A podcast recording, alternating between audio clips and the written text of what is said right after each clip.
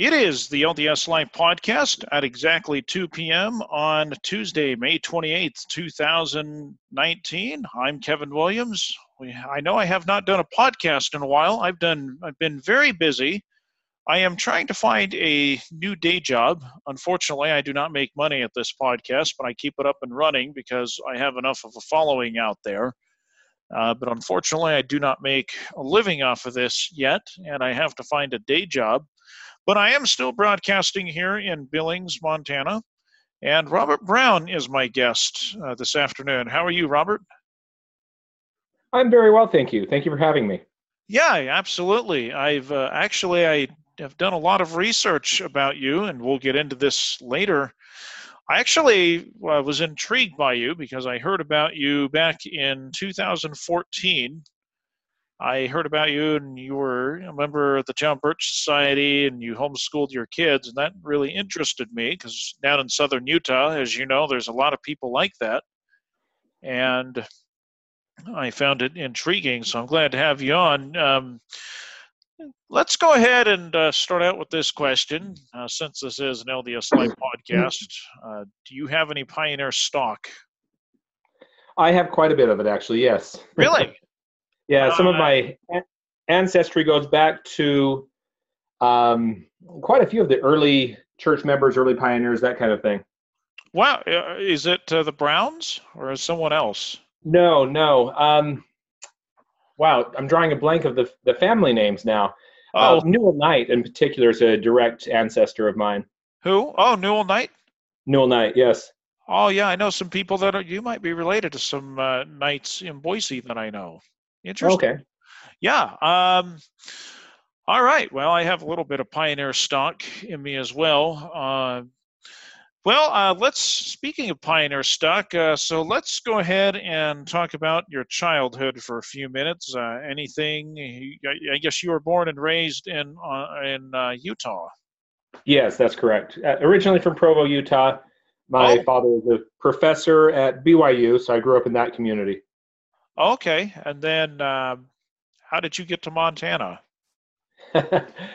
really, I, I, took a job with the John Birch Society hmm. back in 2009 uh, to be the coordinator for the state of Montana for the John Birch Society. Okay, and uh, how do you like it up here? Oh, I love it, especially this time of year. It's just so beautiful. Everything's green and lush, and it's just uh, really lovely. Are of course, quite- I, I really enjoy the the outdoors and things of that nature. So uh, oh. Montana has a lot to offer. Do you think you'll miss it? I do. I do. I, I won't be totally away from it either. It's somewhere that I'm. I definitely have some permanent roots that we'll be continuing to come back to. Oh, okay. So uh, you went to college to get an engineering degree. Yes, that's correct. And then, so how did you get introduced to the John Birch Society and uh, just uh, take us where you're at today here, to where you're at today? Sure. You know, the, the origin story really begins when I lived in Caldwell, Idaho, and a friend and neighbor of mine invited me to a class on the U.S. Constitution, which he informed me would be held in my living room. Oh, my. Sounds like a hidden agenda. Yes. And so I attended, of course. It was going to happen in my house. I better be there. And uh, he had previously arranged this with my wife, just for the record. But uh, uh-huh. that course was life changing in, in a few ways. Number one, it helped awaken in me an understanding of the Constitution and how far off track we are from it.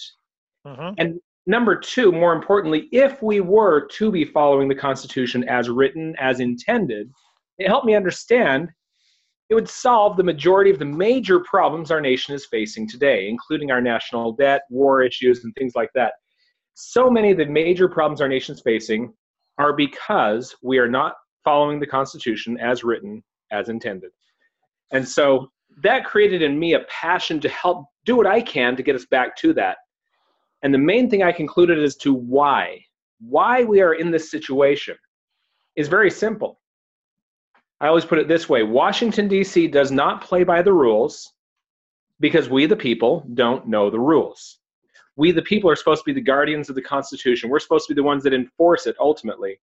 And we can't enforce the Constitution if we have no idea of what's in it. And so that got me heading down the path of learning it as much as I could, and then in turn spreading that knowledge, teaching it as far and wide as I can. Where today I've produced a six lecture course on the Constitution for the John Birch Society, which can be viewed free online if you go to YouTube and just look up The Constitution is the Solution. You'll see a six lecture playlist. You can also purchase those videos through the John Birch Society directly, which includes a more complete course, includes a course workbook, class handouts, and instructions, and things like that.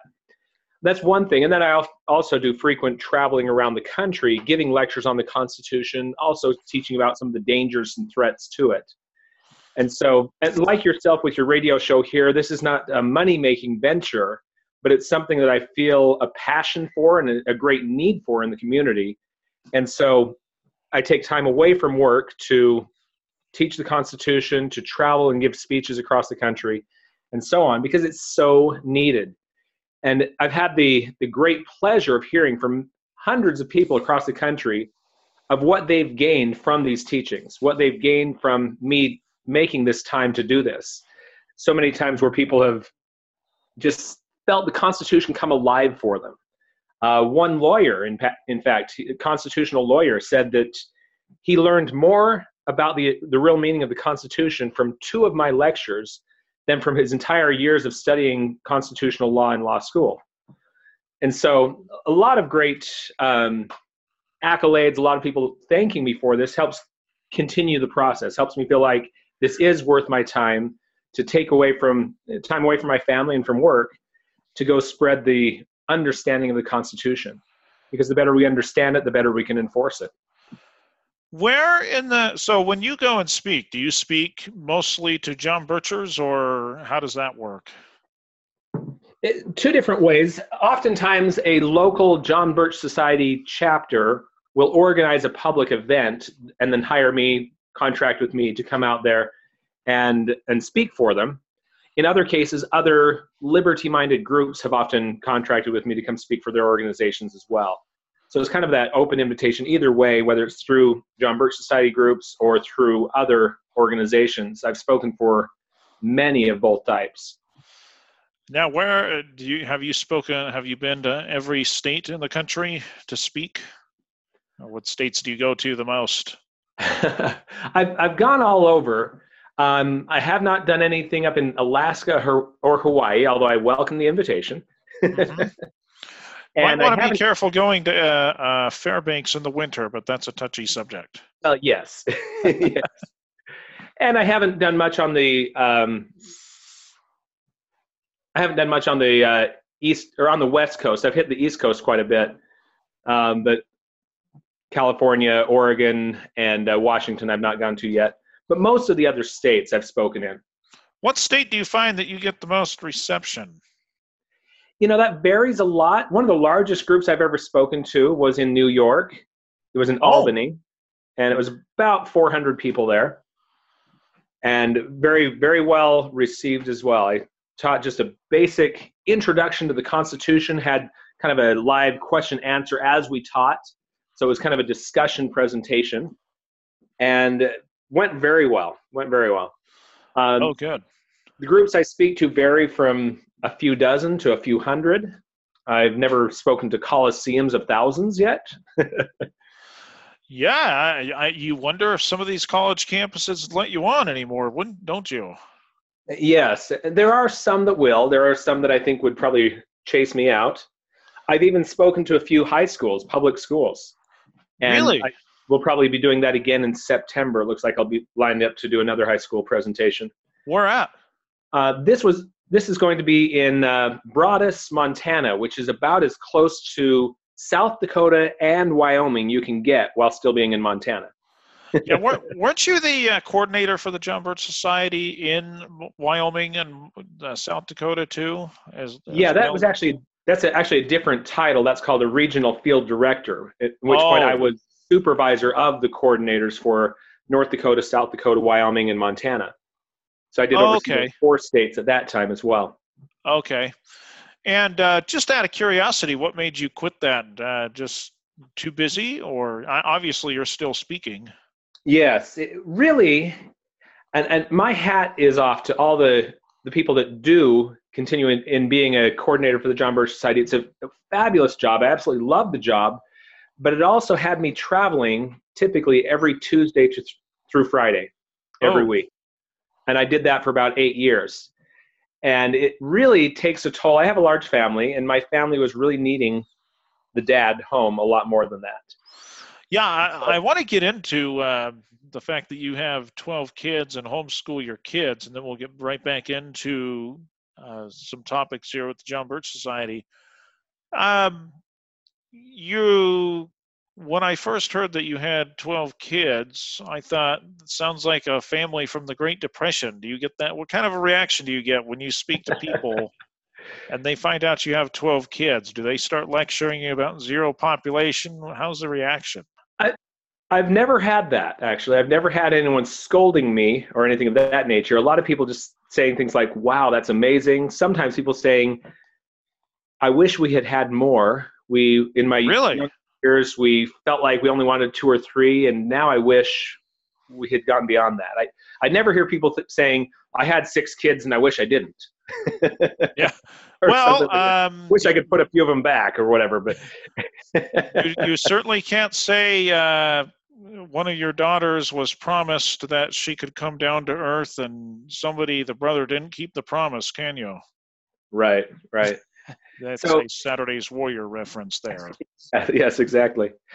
Uh, so really with that perspective i came from a large family 10 children in my family. My wife came from a family of eight children and we both really loved having siblings that were also oftentimes our best friends and that type of thing. And that's been the family dynamic in my own family as well especially because we're homeschooling. They're together all the time. Mm-hmm. they learn to work together and share with each other and, and, that type of thing. So the family dynamics are really fun.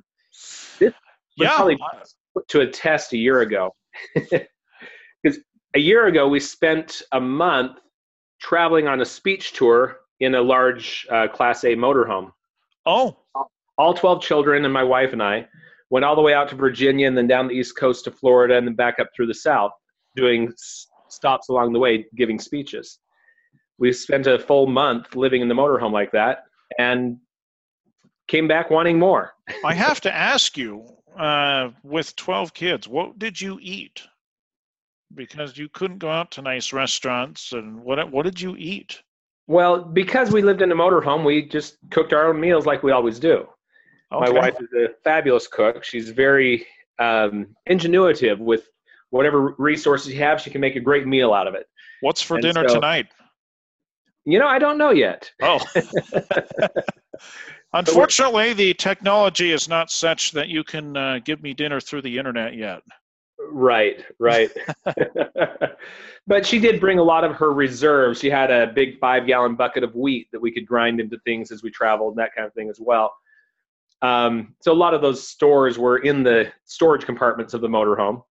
Wow, it was fabulous. We had a few few places where the hosts of my local speeches would say, "And while we're here, we want to treat your entire family to dinner at this local restaurant." And I oh my gosh, with, you do know how many there are, right? you're, wow. You know what you're getting into, and and several times we had that happen where they'd treat the entire family to uh, to dinner, which was wow. which was fabulous people tend to be very appreciative and very generous as we're out there spending our time trying to help spread the the news of the uh, uh, principles of liberty and the Constitution. Well, I would think so uh, here in Montana, there's a lot of homeschoolers, aren't there? I've heard that anyway.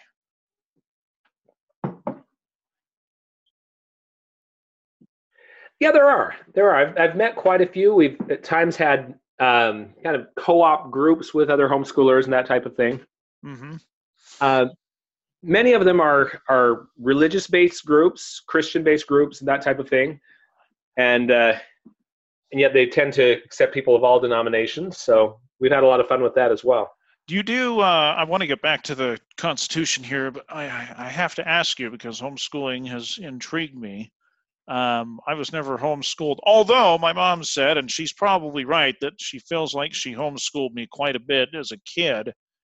That's probably true because she would stay up late at night till about 11 o'clock at night making sure I did my homework because I hated yeah. doing homework. And I was one of those kids. I would laugh really hard when something just random came up, and it would really frustrate my mom. So I made it a lot harder on her than it should have been. my mom made sure that I at least knew how to read Braille and all that. I'm not the fastest reader, but I know how to read it thanks to my mom. And she actually told me once uh, she came really close to homeschooling me when I was in uh, second grade or in third grade. Um, that would have been interesting. But um, how do you do? You do the homeschooling online? Do you follow? I, I assume you're familiar with uh, Oliver DeMille. You must be. Oh yes, yes, uh, absolutely. Uh, do you follow his uh, model of education? Do you modify it? How, how do you do it?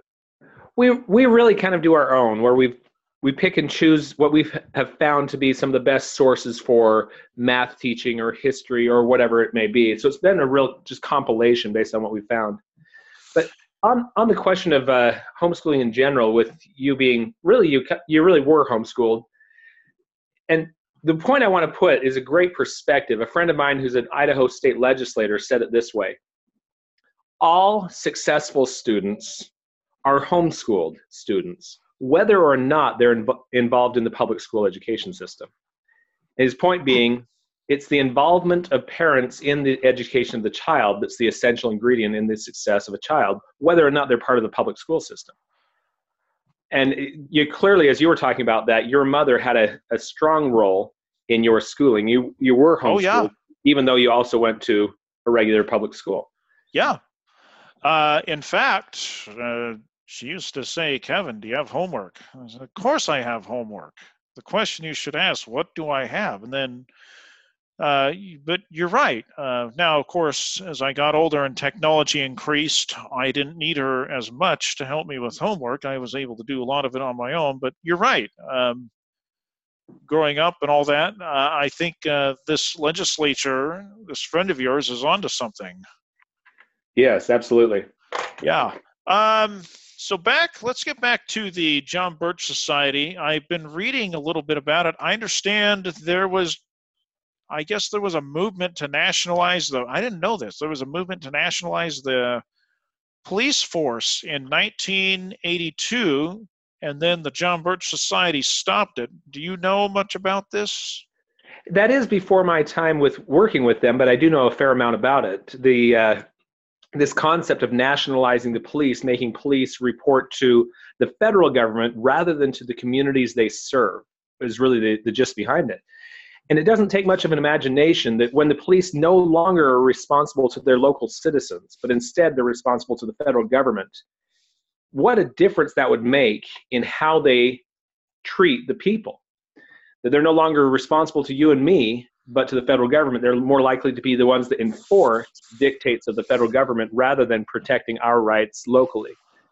So the John Birch Society felt that was a serious threat to our liberty to end up having a national police force that enforces the dictates of the federal government. And so yes, they were successful in stopping that then. It's a it's a movement that is again happening today. And so the John Birch Society has relaunched their support your local police and keep them independent. Absolutely. I, I can agree with that. Um, yeah, another what else has the John Birch Society be instrumental in? Because honestly, I heard about the John Birch Society when I was 18 years old at uh, in Sacrament meeting of all places, and President Benson was in charge of it. And so I started asking people that were much older than me that actually cared about politics, because I knew if I asked people my age group, they wouldn't have a clue what I was talking about. And I got mixed reactions. Some would cringe at me. Some would say, oh, it's like anything else, is good and bad, and never really had anybody endorse it to me. Now, I think I've actually met people that were in it, but didn't tell me they were in it for probably obvious reasons. Um, but what else have they? I so I, I I'm actually just because I hear so little about it, I'm surprised it's still around. Yeah. Um, well, the John Birch Society has always been one that works very vigorously behind the scenes in various political issues. A lot of the political discussion and discourse today is based on things that the John Birch Society has been working on for years. Uh, the whole deep state concept is something they have been exposing for decades, for example. Um, one that's really a key notable victory for the John Birch Society, though, was that back under President George W. Bush, he signed an agreement with the President of Mexico and the Prime Minister of Canada that was an agreement to, by January 31st, 2010, no longer have any borders between the three nations, but instead be securing the perimeter of North America and form a true North American Union like the European Union. And that was not widely publicly known that they had actually set a date and agenda to move our nations into a full union by January of 2010. I'm, I, yeah, I was going to ask you about that because I read something where they were thinking about, I guess the John Birch Society supposedly stopped at something similar to that in 2005. Yes. Uh, but then what happened? Because I, I distinctively remember Glenn Beck talking about how they are going to create a NAFTA superhighway. Yes. From Mexico to north to Canada. When I first heard this, I thought, oh, geez, this is another conspiracy. But then I heard about it on NBC Nightly News, of all things. And I thought, oh, this might be bigger than I thought. So, uh, what happened? Because I, I read that they stopped something like that in 2005, 2006. They were talking about it again. What happened? Yes, and that is that that's all part of the history that actually we did uncover and expose. The real thing that happened though that stopped this whole North American Union and the NAFTA superhighway and all that was a concerted effort across the entire nation to expose it. In fact, one of the things that the John Birch Society organization did was they published a special edition of their magazine, which is called The New American. Yep. Good special, web source, by the way. I've been going to that. Yeah. TheNewAmerican.com. Excellent mm-hmm. resource. Yep. So they published a special edition of this magazine that exposed all the details with plenty of documentation to prove it of what the plans were for this North American Union and what the purpose of this NAFTA superhighway was. And they even showed some of the some of the preliminary maps that had been laid out by some of these people. And they then sent out to all their membership across the country. We have a goal to get a million copies of this magazine into the hands of your political leaders, local and state and federal. Get them to your congressman, get them to your governor, to your state legislators, to your city councilman. They ended up tracking 1.2 million actually got distributed. So we, they exceeded the goal. And that created so much public awareness of this threat of a North American Union, the loss of our sovereignty as a nation, the loss of our ability to call our own shots, that it really put the brakes on the whole thing. They had to abandon it. In fact, the primary architect of this North American Union, his name was Robert Pastor he a few years later directly attributed the John Birch Society as the reason why they didn't achieve his goals of this North American Union. So I'm curious. So, oh, go ahead. I was just going to say. So sometimes some of the best best compliments come from your political opponents. How did Glenn Beck find out about this? Because as far as I know, he was the only national talk show talking about it. You know, Lee, Lou Dobbs also covered it quite well. Oh, but both of them, it, as you watch them when they started exposing some of those things, it was as if they were reading the New American Magazine without saying so, because their talking points were just straight out of it. And so I'm sure they're watching some of those news sources like the New American Magazine, because that's been prior to them exposing it more nationally. The New American was the only one covering it for quite a while.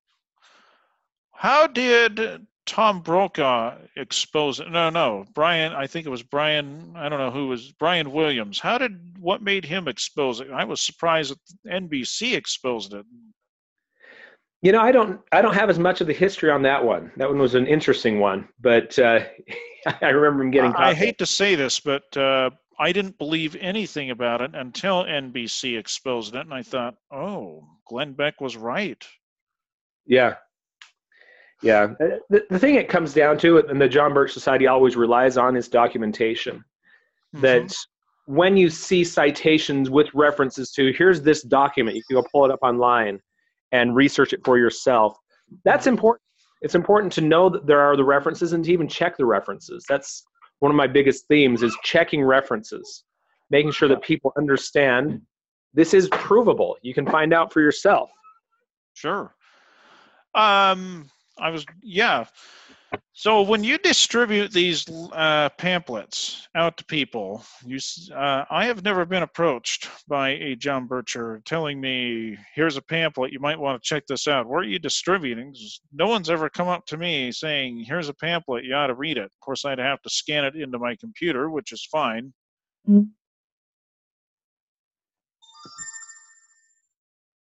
You there? Yes. Oh. Yes, still here. Yeah, generally what they're doing is they're targeting specific people for distribution. Um, like like the North American Union edition of the New American, that was specifically targeted to civic leaders.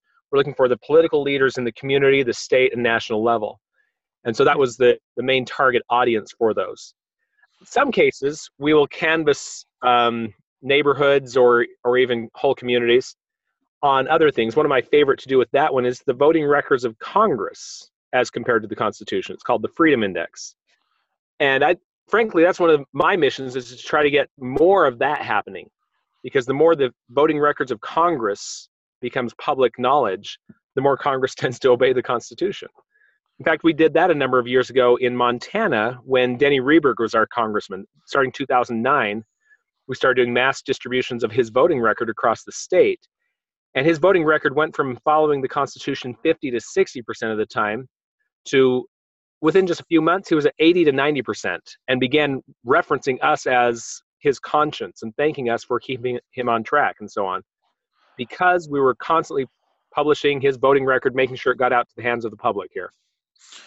Oh, wow. Now, I had somebody on my show, and I do want to get to something else, but I did have someone on my show oh gosh, back in 2018, who is with the Americans of Prosperity. I'm sure you've heard of them. You might actually know, and I can mention her name. She was on the podcast. Joni Bills. Do you know Joni Bills?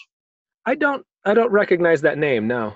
Okay. Well, uh, we got acquainted because she actually came to my doorstep randomly, just like a missionary or something would, and I happen to be a little smart. Uh, just you know, being blind, you have to be careful about hi, I'm so and so, because I can't see their looks or anything like that. So when I opened up the door, I was alone, and she said, "Oh, I'm here to talk to you about uh, this tax that's going in that might be happening in Utah." And I automatically said, "Are you with the Americans for Prosperity?" And she said, "Yes, I am. In fact, I know you." And come to find out, it was true. Uh, I just wonder if they are more effective doing the door to door approach because, like I said, I've never been approached by a John Bircher ever as far as you got to check this out or whatever. That's that's a good question. As you were mentioning before, in many cases, uh, members of the John Birch Society aren't running around saying, "I'm a member of the John Birch Society. Here's some things I want no, to share with you." And probably rightfully so in some cases. Right, and and there's some interesting history behind that as well. The yeah. the whole smear campaign against the John Birch Society. They, they started in 1958, and the smear campaign began just a, two or three years later. I heard about that. Yes, uh, in fact, Ezra Taft Benson spoke about that. Yes, yes, he did. Yeah, and one of the interesting things was the John Birch Society was being labeled as un-American, um, subversive, even, and of course racist, anti-Semitic, and whatever else. And this led to the John Birch Society leadership saying, if we're really this subversive, anti-American organization, investigate us, bring us up on charges. And finally, the California Senate took them up on that, and and they sponsored a private investigation into the John Birch Society. And what they uncovered was, in their own words, the John Birch Society seems to be probably the most patriotic organization in our country today. And so it was a very vindicating report that their investigation produced. So why of course did the mainstream media oh, kept the attacks going, but they didn't bring up the vindication when that came out. So why did uh, William Buckley turn against you? Because the way I understood when I read about the John Birch Society, he was for you in the beginning. What happened? William Buckley was someone that we would strongly politically oppose because he was a neoconservative. In fact, there's a book written by John F. McManus, the former president of the John Birch Society. It's called William F. Buckley, Pied Piper for the Establishment which is extremely well documenting of William Buckley's what I would consider subversive goals and, and efforts, because he was very neoconservative, which is nothing to do with true constitutional conservatism. Yeah, basically, for those that don't know, neoconservative means, oh, I'm just going to go along with the establishment. Uh, I would actually consider, although I think he's had a come to Jesus moment, Rush Limbaugh was definitely a neocon. I don't think he is so much now, but he was back then, don't you think? I haven't tracked him much lately, but he definitely was in the earlier days. Yeah, well, I, I in he, my in my six lectures, number four, I go into in great detail about the neoconservatives, their movement, their history, because I feel oh. that's so vital. And oh. one of the keys there is that neoconservatives point to as their philosophical leader someone you would never guess. The whole ne- neoconservative philosophy is based on the views of Leon Trotsky. That name rings a bell. I've heard that yes. name somewhere. Communist revolutionary in Russia. Trotsky, really? yes, Trotsky worked with Lenin, and then for a short time he worked with Stalin. He was Lenin's partner in the Bolshevik Revolution and in helping create communist Russia. He then, when when Lenin died and Stalin took over, they soon found they had irreconcilable differences, not about the end goal, but the means to get there at which point Stalin issued an extermination order, a kill order on Trotsky. Trotsky fled for his life and escaped for a number of years, but was finally tracked down by Stalin's people years later and was killed. But the main philosophical difference between them was over nationalist versus internationalist perspective. Trotsky, his vision of spreading socialism or communism around the world was through military power that we should use our military might to conquer and transform foreign nations into being socialist states. And so the, the whole war hawk mentality of neoconservatives, they point directly back to Trotsky. That explains a lot, actually. Yeah. That explains and why so, President Bush was so quick to go to war with Iraq and the Rush Limbaughs and Sean Hannity's were so much behind him back then. Yes, exactly. And those beating the war, war drums today against Iraq, they're yeah. all the neoconservatives. And oftentimes we see neoconservatives under the Democrat banner as well as the Republican banner. In fact, prior to 1972, the neoconservatives were almost all Democrats. And it was about 1972 that they decided to migrate over to the Republican Party. Oh, wow yeah, that that explains a lot. Um, gosh, that could be a whole nother podcast, couldn't it? yes, it is. It's one entire lecture. I'd spend about an hour on that in my six. Is that on uh, YouTube or where where would I have to buy it from you? You can you can pull it up on YouTube as well. It's the fourth of okay. my six lectures under that title of "The Constitution is the Solution." By the way, uh, I have to bring this up real quick. Uh, YouTube is censoring people. Do you? I hope that you have an alternative website that you're putting these out on. Well, they're on a lot of different websites. The the place that's posted on YouTube is a an unofficial posting of it, but it's it's out there and people are welcome to watch it. Oh, somebody that else did it. Yeah, but oh. that particular lecture is called Constitutional War Powers and the Enemy Within. Okay. And it goes into detail of, first of all, this whole concept of democracy, which my first lecture goes into fully. That's the lecture number one. People have to understand the difference between democracy and republics and why we're not a democracy. And then we springboard into lecture four the whole idea of spreading democracy, which George Bush was a huge advocate of, yep. is a very dangerous idea because democracy is essentially socialism and and so when you're spreading democracy you are spreading socialism you're not spreading freedom. By the way uh, let's clarify something here. We are a republic not a democracy. The word democracy yes. was semantic if that's the right way to pronounce it it was basically twisted in the Theodore Roosevelt and Woodrow Wilson administration saying, oh, we're a democracy because most of America wants this, this, this. Uh, no, that was a way to get what they wanted. We are a republic. And if we were right. a pure democracy, could you imagine how much anarchy we would have? Could you imagine how much we'd have to go to the voting booths and Oh yes. Really, yeah, it would be very chaotic. I have a collection of a few dozen statements from the founding fathers on just how much they hated the idea of democracy. Uh, in fact, James Madison is attributed as saying democracy is the most vile form of government. and so they wow. didn't have anything to say about democracy. And yet today, by and large, the American people think we are supposed to be a democracy. Yeah, it's very uh, dangerous idea. By the way, real quick, uh, have you heard of John B. Wells? Because it sounds like you've been talking about things that he's been talking. Have you heard of John B. Wells? Again, that name's not familiar to me. He does a podcast. Stuff, yeah, he does a podcast called Caravan to Midnight. Okay. You have to pay sixty dollars a year, which I do, and he had the DVD, and I had it. I never saw it, but I had it at one point called "The Enemy Within." It sounds like uh, you and him got the same information somewhere. I guess it's not hard to find, though. Very true. Very true. Yeah.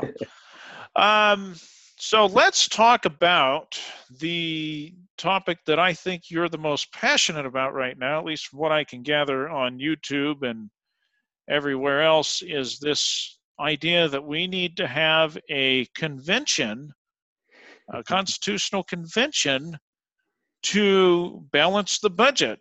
Now, I'll admit, when I first heard about it, it made sense. I was on board with it until I heard, I think you talk about it on the Alex Jones show when I looked you up back in, what was it, February. And you made sense, actually. So let's go ahead and dive into that. Absolutely. And I, I do consider this to be one of the greatest threats to the future of our Constitution today. And so that's one I am very passionate about.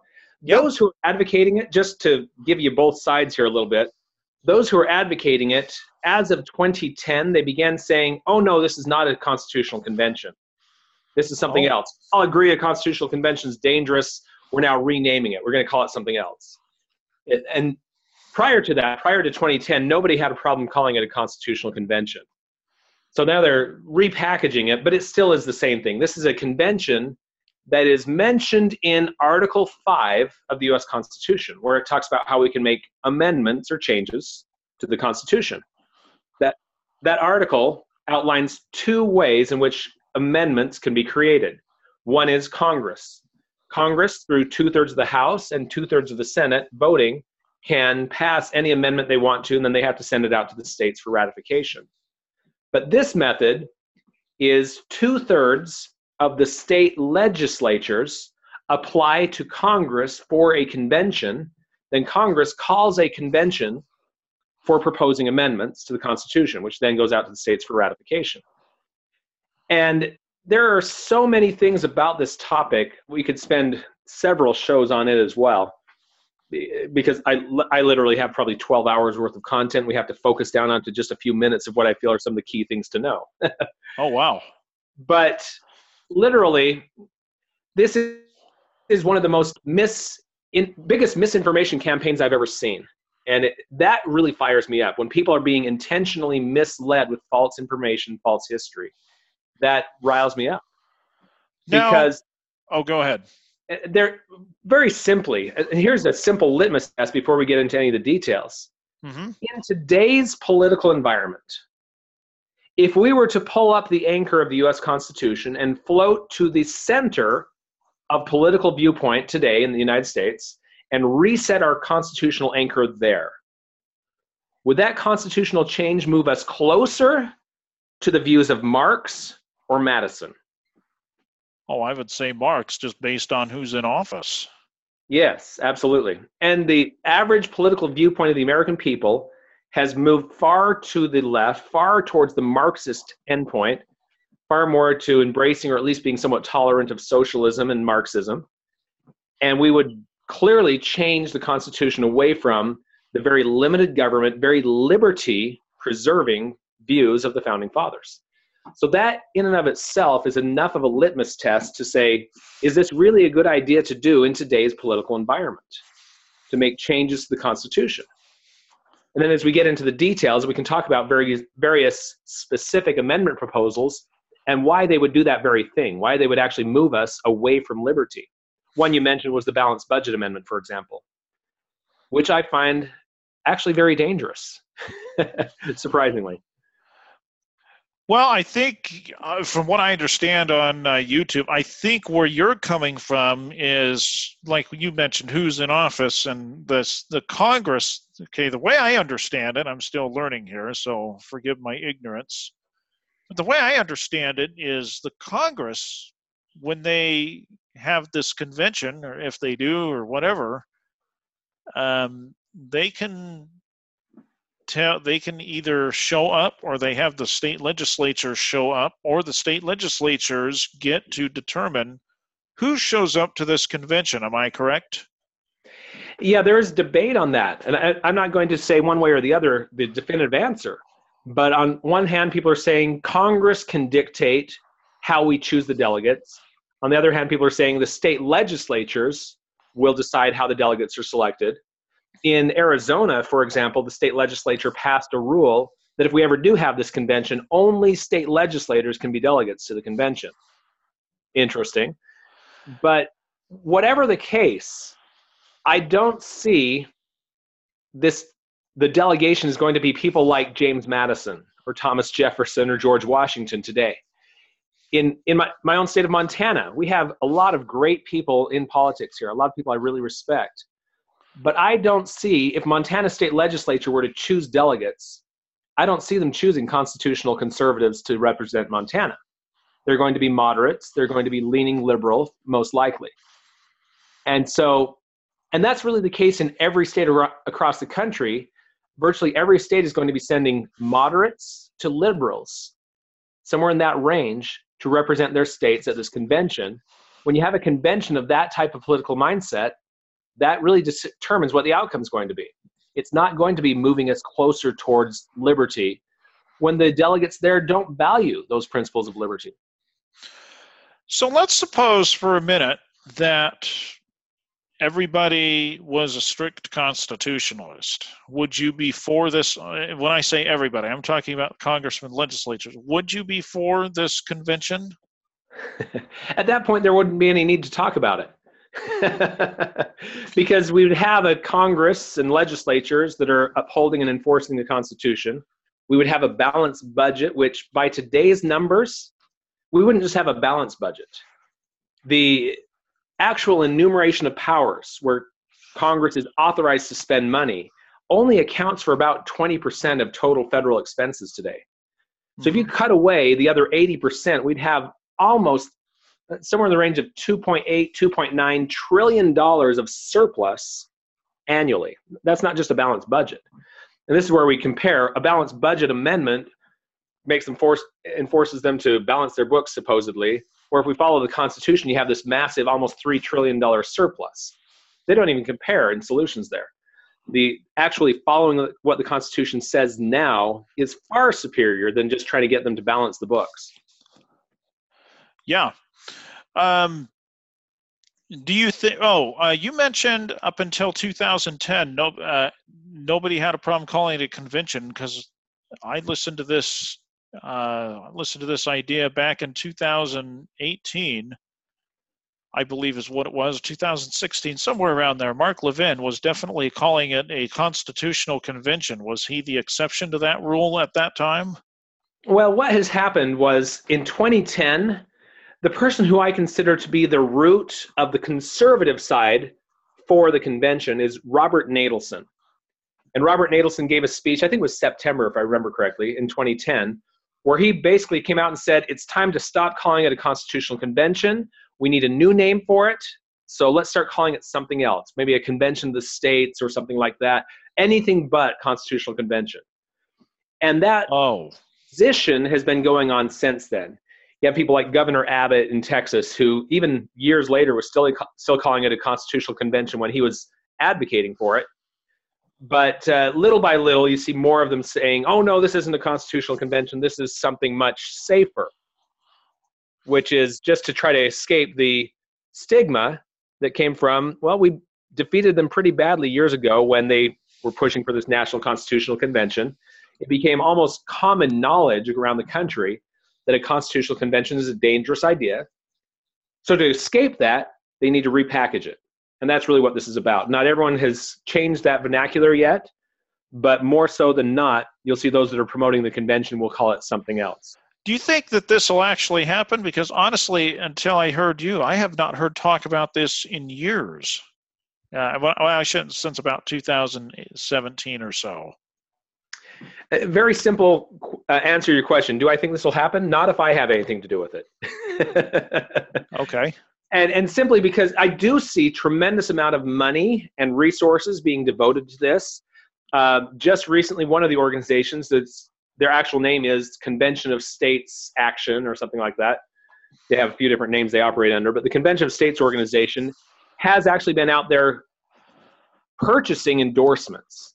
Just recently, they had a oh. fundraiser. They're trying to come up with money to buy Rush Limbaugh's endorsement, and he still turned them down. So I guess he wasn't able to be bought. But quite wow. a few others are on board, and they they never did do any kind of a a public record exposure of we paid this much for Sean Hannity's endorsement, we paid this much for Mark Levin's endorsement. But having seen them try to do a fundraiser to buy Rush Limbaugh's endorsement, at least hints at the fact that they probably were also paid for their endorsements. Do you think that's why Mark Levin and others are for it? Is because they got paid to endorse it? Very likely. I can't can't document that though, so I can't say yes or no for sure. With Mark Let's, Levin though, in his case, he created a book. He became a bestseller, so he made a lot of money on this book, uh-huh. uh, endorsing a convention.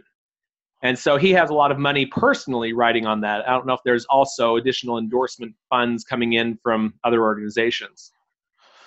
Uh, full disclosure here, I do like a lot of what Mark Levin does on his talk show, but uh, yeah, I based on what I've heard you talk, I can't go with this convention idea either.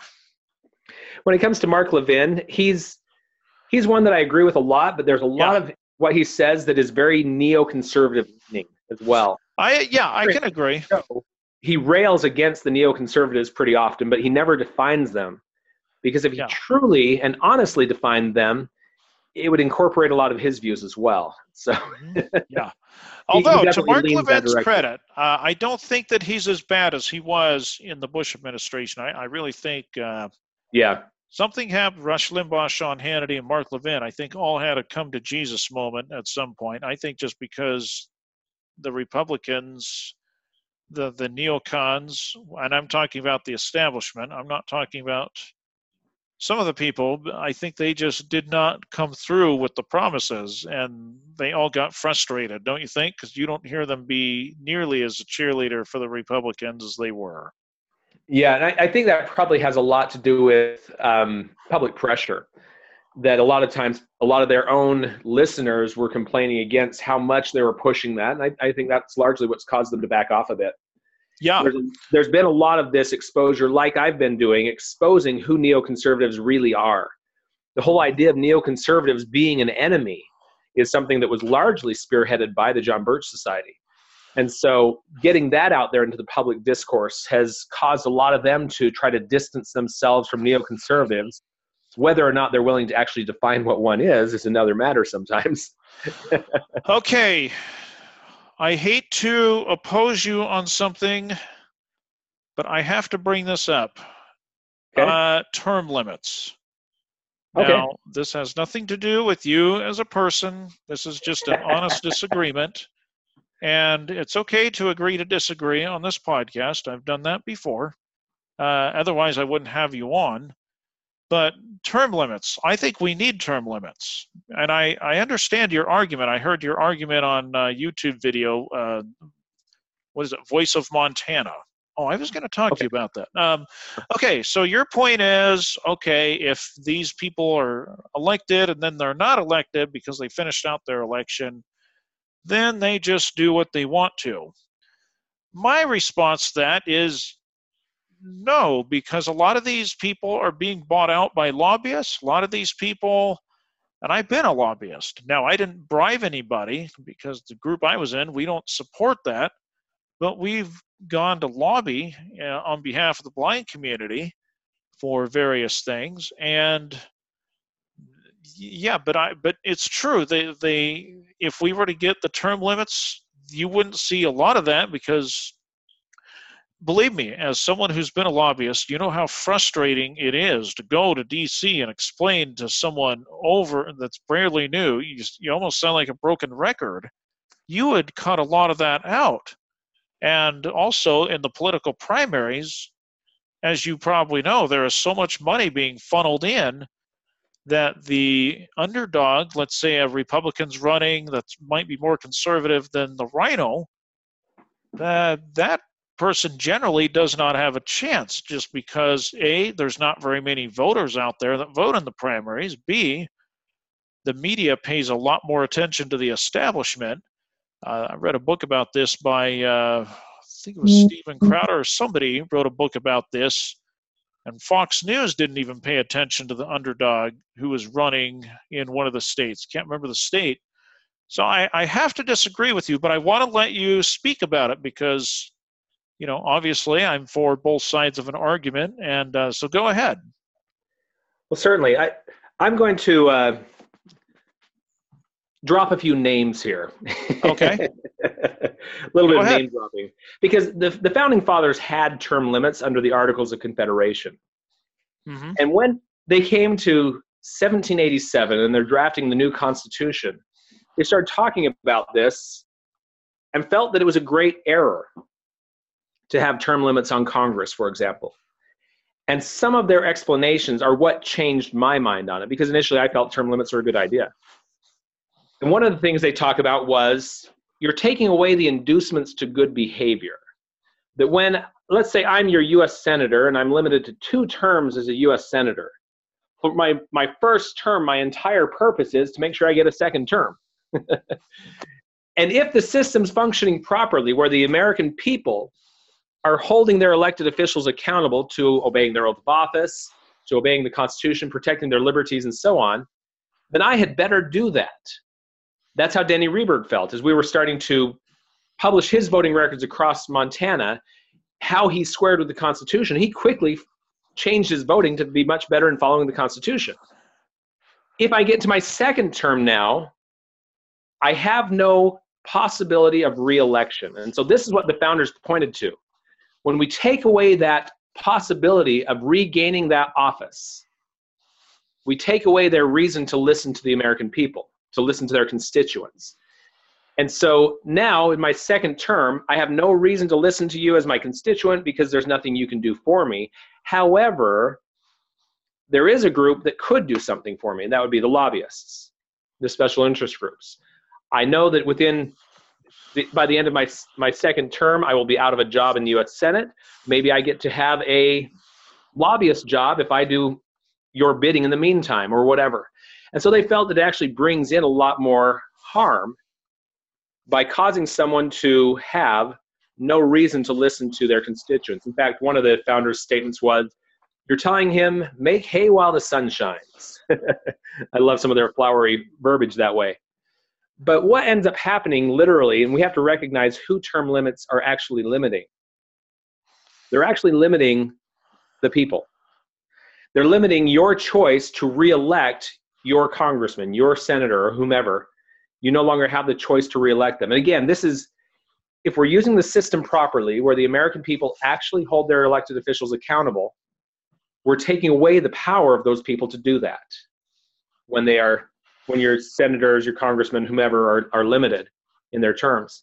And so this actually reduces the, the power of the people. In fact, Thomas Jefferson said, if we feel that the people are not exercising their power with a wholesome discretion, the solution is not to take that power from them, but to inform their discretion by education. This is the true corrective of abuses of constitutional power.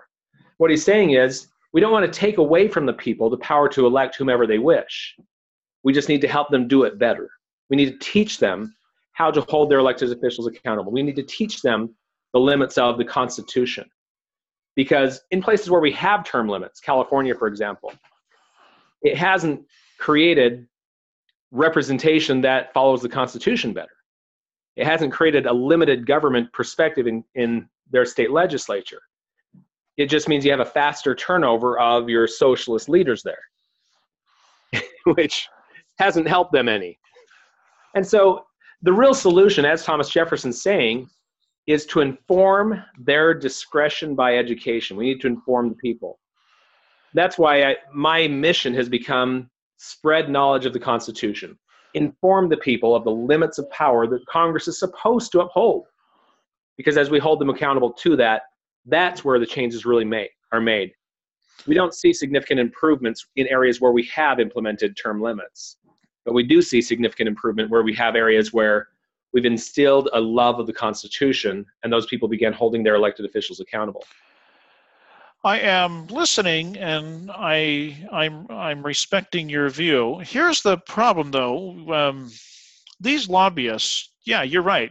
If I ran and I left office because I finished up my term limits, sure, I could go out and get a job as a lobbyist, don't you think maybe that's where we ought to pass a law in this country? Just how much, just how, uh, how do I phrase? Just to limit how much power lobbyists have. I, I see that that is that can be a problem. Although, as yourself, having been a lobbyist, yeah, if we if we tie up the hands of lobbyists too much, there could be problems there as well. Well, I'm thinking more about the bribery. I'm thinking more about taking the politicians out for dinner. We we could definitely put a stop to a lot of that. To a degree, there's always going to be ways to do it under the table. uh, and then here's another thing: is is I and again I I respect your viewpoint here, and I see your point.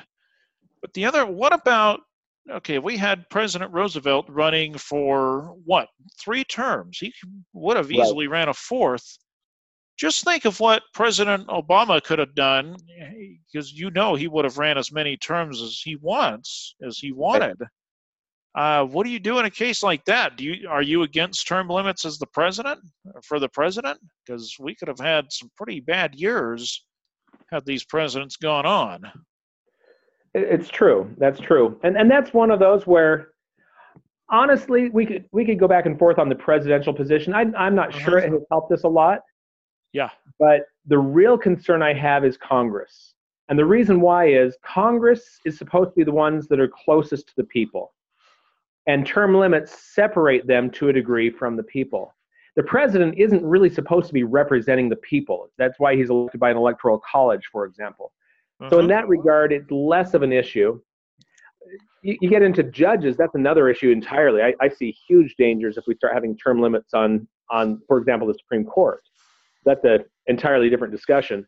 Yeah. The, the concern the founders expressed for term limits was for that body of people that represent the people themselves, that being Congress. And I totally agree with them on that one. We might be able to discuss and debate merits of term limits on the president.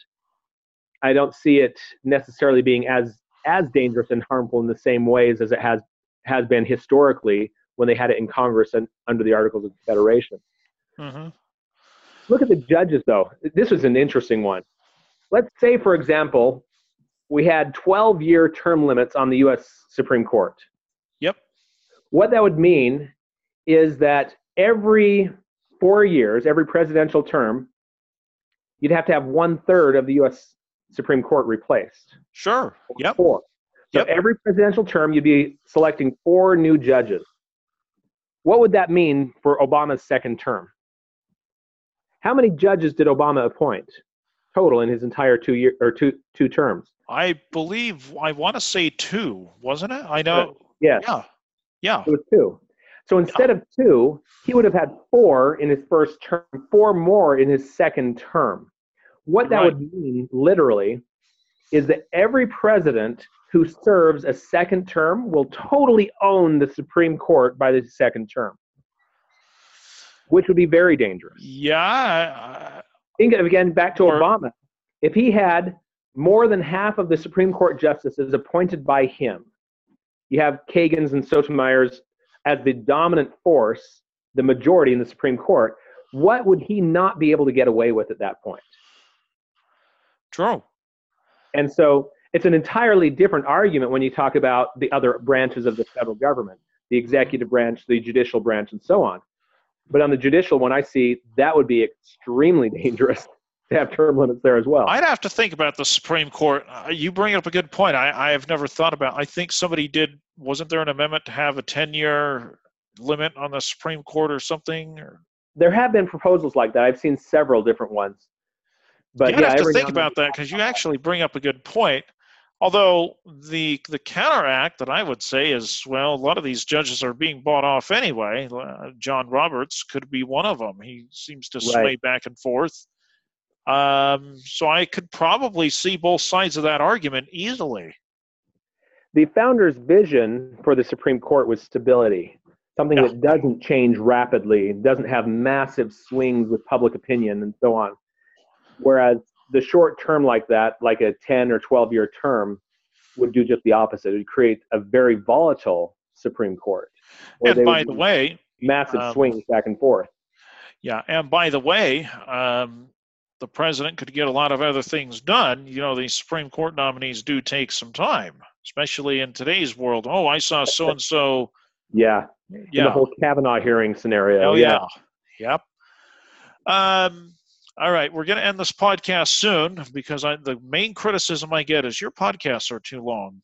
Well, that, yeah, I'm trying to, but I there's so much to talk about. Um, let's bring yeah. some things down uh, to a personal level here. I am a blind person, and I'll admit I, I have been, you know, uh, being blind in the system, meaning, you know, the state has paid for my college and things like that and it's an issue that I go back and forth on. You know, I don't know how much you know about the disabled community or how familiar you are with vocational rehabilitation, uh, which I am on. And look, uh, we're in the society that we're in. Uh, some of the equipment I have, not all, but some of it is highly expensive. I had to get some help there from the government. Uh, there was no way around it. How would you go about uh, getting rid of Voc Rehab, I'm just curious about your viewpoint because I'm actually glad some of these programs existed for me. I don't know how I would have been able to afford them, but then I go back and forth because uh, I'll, I'll, be honest. I would like to see states get out of the business of training training blind people to be an independent and more have that geared towards a private sector, like the National Federation of the Blind Training Center in Louisiana. Right. You know, one of the great difficulties we face in entering this kind of a discussion is that we are so far removed from true liberty, from a true free market economy, from an environment where the government isn't intruding into almost every aspect of our lives that it's difficult to even imagine sure. what it would be like to have true economic freedom and true charitable freedom where the various charities and communities are free to serve and that we're not so heavily taxed that the people are able to be even more generous. Now, I've seen a mm-hmm. number of studies that show that the American people, when it comes to charitable donations, we are by far the most generous in the world, even with these circumstances that I'm talking about, even mm-hmm. with the really excessive taxation we have from state and federal level, especially on the federal level. But how much more would we be able to do that if the government wasn't doing it for us? What happens when government comes in starts doing a program, they take over? If we're going to have government programs that take care of the poor or the needy in one way or another, a lot of the charities end up being forced out by competition of government. How do you how do you compete with forced taxpayer dollars? And so well, you do bring up a good point because I have a friend who's in the Lions Club, and he yeah. tells me this all the time. Our donations are getting smaller and smaller by the year, and, and yet, I think I think you're right. It goes back. Well, the government takes care of it. I I think you you have a very valid point. And yet, at the same time, my my uh, second, or actually my third son, just did an Eagle project. His Eagle project in the Billings community was to collect shoes for the men's shelter, for the men's homeless shelter, because they have a oh. great deficiency on shoes for the men there. Oh. And so he he did flyers throughout a, throughout the community and and then went out on a Saturday morning with a bunch of other young scouts and they collected the the shoes. They sent a flyer out several days earlier saying Saturday morning we'll be by to pick up shoes. Please set out any men's shoes you have that still have some wear life in them that you're not needing it was amazing. You'd go through a few houses, there'd be nothing there, and then you'd come to a house, and the, the whole porch is covered in bags of shoes, and it was just, it was really touching. Were they nice the shoes, or were they were they good quality shoes, or really good and even expensive shoes in some cases? Really, in, in very good condition. It was amazing. We ended up turning in, I think, 140 pair of shoes to the the men's shelter from that morning collection. It was a huge pile. It totally filled our minivan. oh my gosh, that's incredible. And so my my main point there is that the American people are very generous when we have number one economic freedom and prosperity, which we still have quite a lot of, even with all the government intervention. But number two, when there aren't government programs that are competing with that and making us feel like, oh, we don't need to do that, the government's going to take care of it the American people are incredibly generous. And it, I wish we could just have a glimpse into what life would be like if, because well, that, it's so hard to see from where we are now. Well, that leads me to a question that I wanted to ask you. And I'm actually glad we're having this conversation because this is something I, as a blind person, struggle with uh, because I'm glad that these government programs are out there. But then I go back and forth. I, I see some of the corruption that has happened in uh, Voc Rehab, for example, of Utah. A lot of corruption.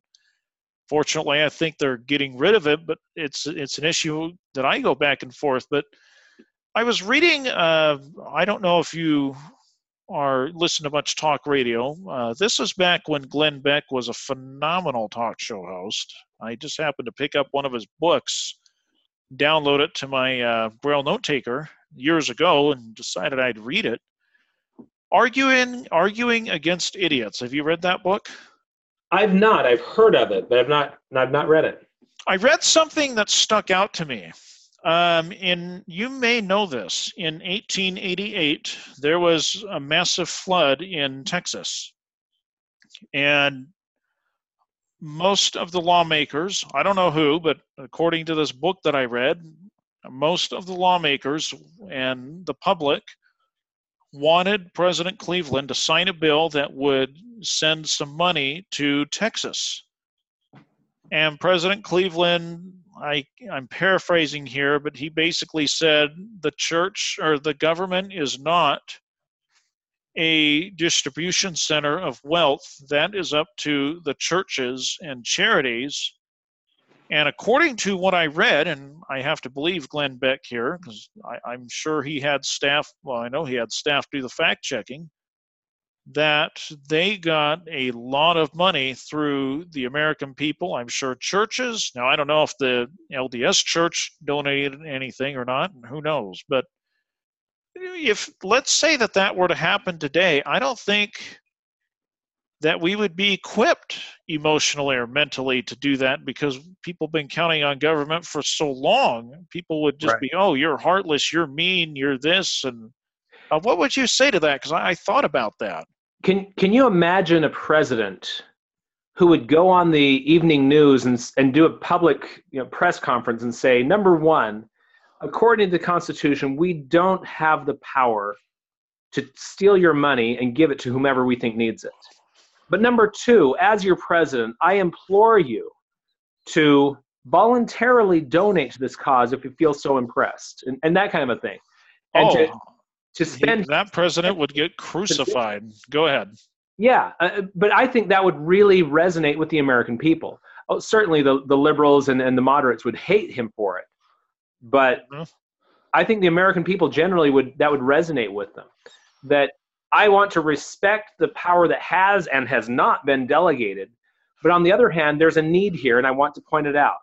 And I want to encourage, and there here are the various organizations that are doing fundraisers for this and that are helping lead the charge for the, the relief here.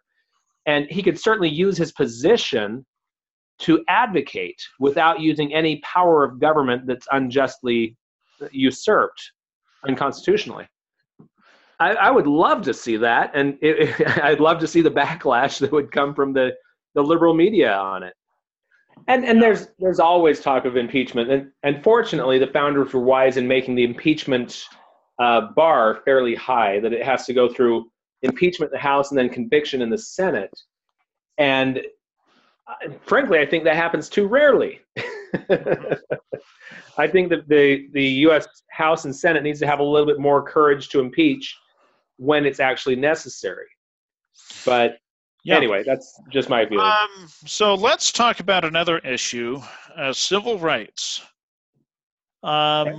What sh- do you think should have been done with civil rights back in the '60s? Because let's face it, uh, we, not you and I, but we as a country were despicable to African Americans down south. And uh, the government came in and said, you can't do that. And President Eisenhower put the military down south and seems to have worked as far as stopping discrimination. What would you have proposed, though?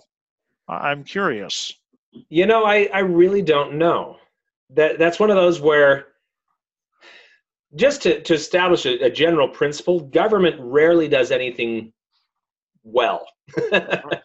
government rarely, rarely does anything better than the public sector would, or the private sector, excuse me. Uh-huh. And so, on the one hand, you can outlaw speaking against people, you can outlaw this or that, but it really comes down to needing to change the hearts and minds of people when it comes to racism or whatever else that way and, and sometimes I wonder if the heavy hand of the government saying we're going to put a forcible stop to these things doesn't actually foment more of it. Well, here's a here's an issue, and I can speak from experience. Uh, I was born in 1980, so I was born on the tail end of discrimination against blind people, and it, believe me, it did exist when I was a kid. Uh, still does today, but not as much. Uh, what I'm talking about, oh, you can't go down this water slide because well, you're blind. Uh, excuse me, I've been going down water slides for years and I've been jumping off of high dives. Now you're telling me I can't go down this water slide at Wet 'n Wild in Florida. This is back in wow 1990. Yeah. Uh, now, because of the Americans with Disabilities Act, I'm a, and other things, there is no way a park could get away with that. Uh, and I'm actually glad that those things happen just because it's giving people such as myself more opportunity to do things, enjoy life, get employment, or whatever. So, what would you have proposed? Because this is something uh, that I kind of go back and forth on as far yeah. as. And that's that's really just that's a tough one. That's one that I honestly have given a lot of thought to, and would love to hear in great detail two sides of an argument on that. I, I don't really have enough background to be able to make either side of the argument. Okay, I'll, I'll give you my side. Um, and again, I am not a leftist, for the record. So don't go around when I give my side of the arguments. Oh, uh, Kevin's a leftist. He's out to destroy. No, no, no, no. Stop. Uh, okay, I am glad uh, that the ADA is passed just because it has given deaf and blind people a chance to move up in society. Uh, for example, when I go to hotels, it is really easy for me to get around independently because the numbers are brailled. Now, right. numbers are brailled because the government stepped in and said, listen, uh, you've got to do this so that blind people can get around successfully. Now, we could probably debate Oh, there was an ulterior motive. Maybe. But the outcome was good, at least for me, and look at what it's done for wheelchairs. So I think there is a place for that kind of legislation. Now, you and I could uh, uh, agree to disagree, and that's fine. I'd actually be interested in hearing your side of the argument if you if you have, because uh, I'd be interested to talk to someone who is anti that kind of legislation, uh, just to see what they would think. Yeah, and, and personally, I don't have a real strong opinion on that. The okay. general principles are that, that government generally doesn't do better than what the, the private sector could. I'd be interested as well to see what types of private sector proposals could have done as much or maybe even more. I don't know. That that would be a good one. I'd, it'd be fun to see if we can find someone that does have some strong concept on the other side of that argument. This is why I wanted to have you on because I really think we need this conversation. Um, because when someone says, "Oh, I'm anti this," they hate disabled people. Well, let's not jump to that conclusion. Maybe we disagree on policy, Well, it's like the old um, statement that if you don't want government funded and operated public schools, that you must hate education. Well, no. yeah. I'm not against having education. I'm against having government running the education. That, that's yeah. two totally different things.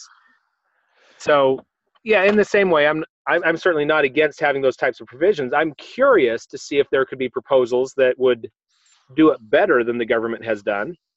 I always entertain that idea, but again, it's not something that I have a lot of background in or or history of study. Mm-hmm. Yeah, I, I'd be and I'll be honest, uh, us as disabled people benefit. You go to a lot of these hotels; they have uh, bars in bath in bathtubs and showers, so that people in wheelchairs can hold on while they're taking a shower, and or whatever. Now, some of these places have had those in long before the ADA, but you have to admit the ADA really pushed it. So um, they're everywhere now. I, am glad uh, I hate to say, I'm glad that that bill passed just to give us a head ahead in society. But I think we could have a healthy discussion about it. Yeah, and of course, the question that really can't be answered is where would we be today if the free market were left to solve that problem? Would it have gotten to where we are today as quickly? Would it have gotten there at all? Or would it have done better? And, and that one we could speculate, but I don't know. yeah. Be, again, that's one of those things where generally, if there's enough demand for something, the, the market's going to adjust and adapt. That if one hotel has those types of facilities, another one doesn't, it's obvious which one you're going to go to. yeah. Um, well, yeah, th- this is why I keep my podcast. I don't have people invest in it, or I, I would welcome an advertiser, but they uh, they'd have to know if I cover an uncom- uncomfortable subject for them, they have the right to revoke the advertising. Right. Because I'm not changing. This is why I have the podcast. I try to be, and I hope this podcast was very conversational. Oh, absolutely, absolutely. No good. Uh, before we leave here, um, what do you like the most about being a member of the church? As a member of the church, I couldn't hear you very well there. Oh yeah, what what do you what is your favorite part about being a member of the church? Well, that's an interesting question.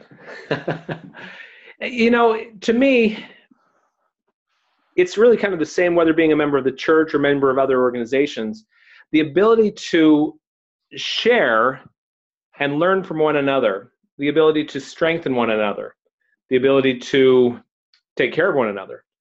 One of the things that I I love best about the church itself is when it's functioning properly in a local ward or or stake, we really do care for one another. Where here I live in Montana, I don't have any family within hundreds of miles of here and yet all those around me in my church family help care for one another like family. And, and so i feel secure in moving to some remote place in the country that i've never been to knowing that i'm going to have family there within the church.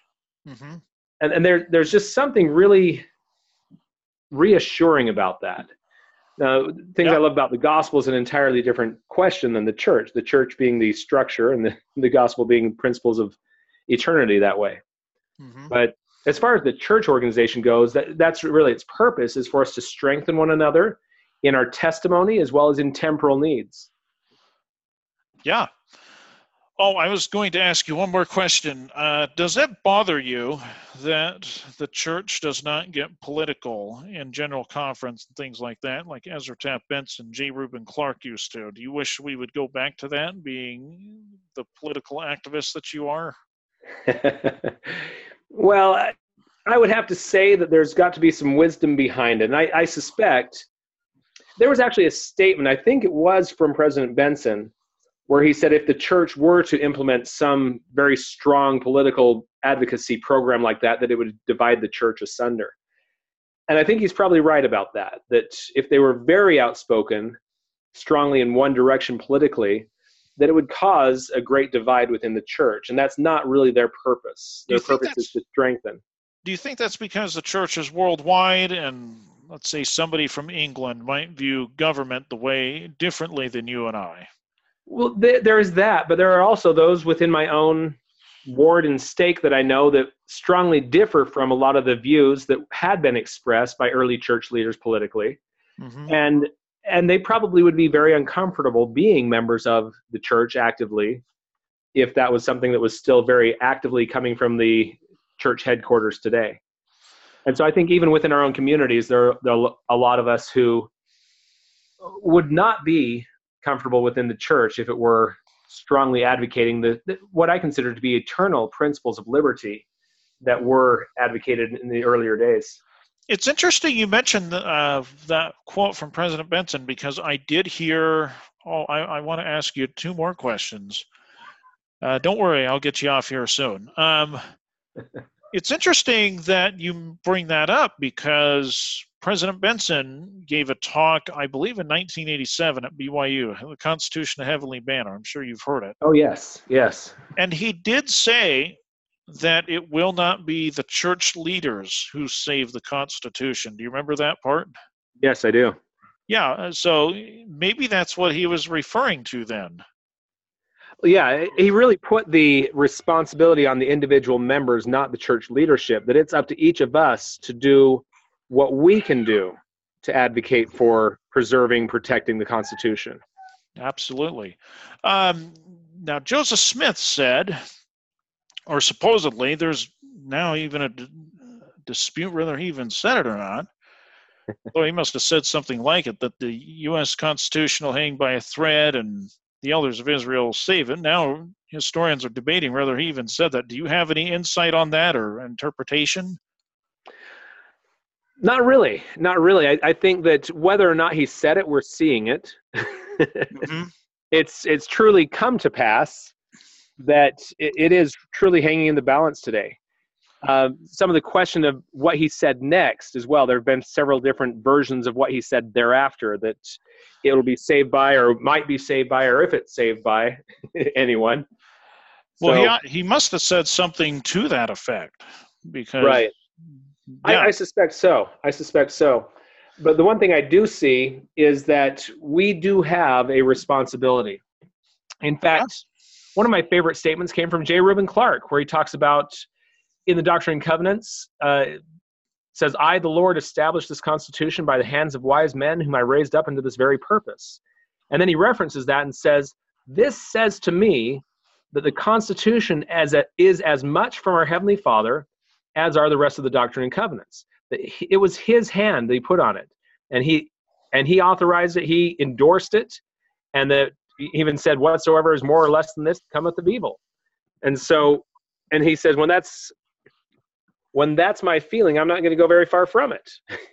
we should yeah. be able to hold it. And so I, I feel that's really a, a statement to every church member that we should be learning and defending the Constitution. We each have a personal responsibility to do so.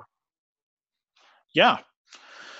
Well, uh, is there anything else that? Uh, oh, by the way, stick around for a minute while after I end this. Uh, is there anything else you want to cover that I didn't cover? I think we got a good start into it. We also mentioned a few other topics we could spend an entire show on. Oh, sure, yeah. That's a, a, good good start today, though. Anyway. All right. Well, uh, I will talk to you later, folks, and I will promise I will try to get more episodes out, even uh, if I have to go solo. Uh, like I said, I've just been busy trying to find a day job and other things. But I will talk to you later, folks.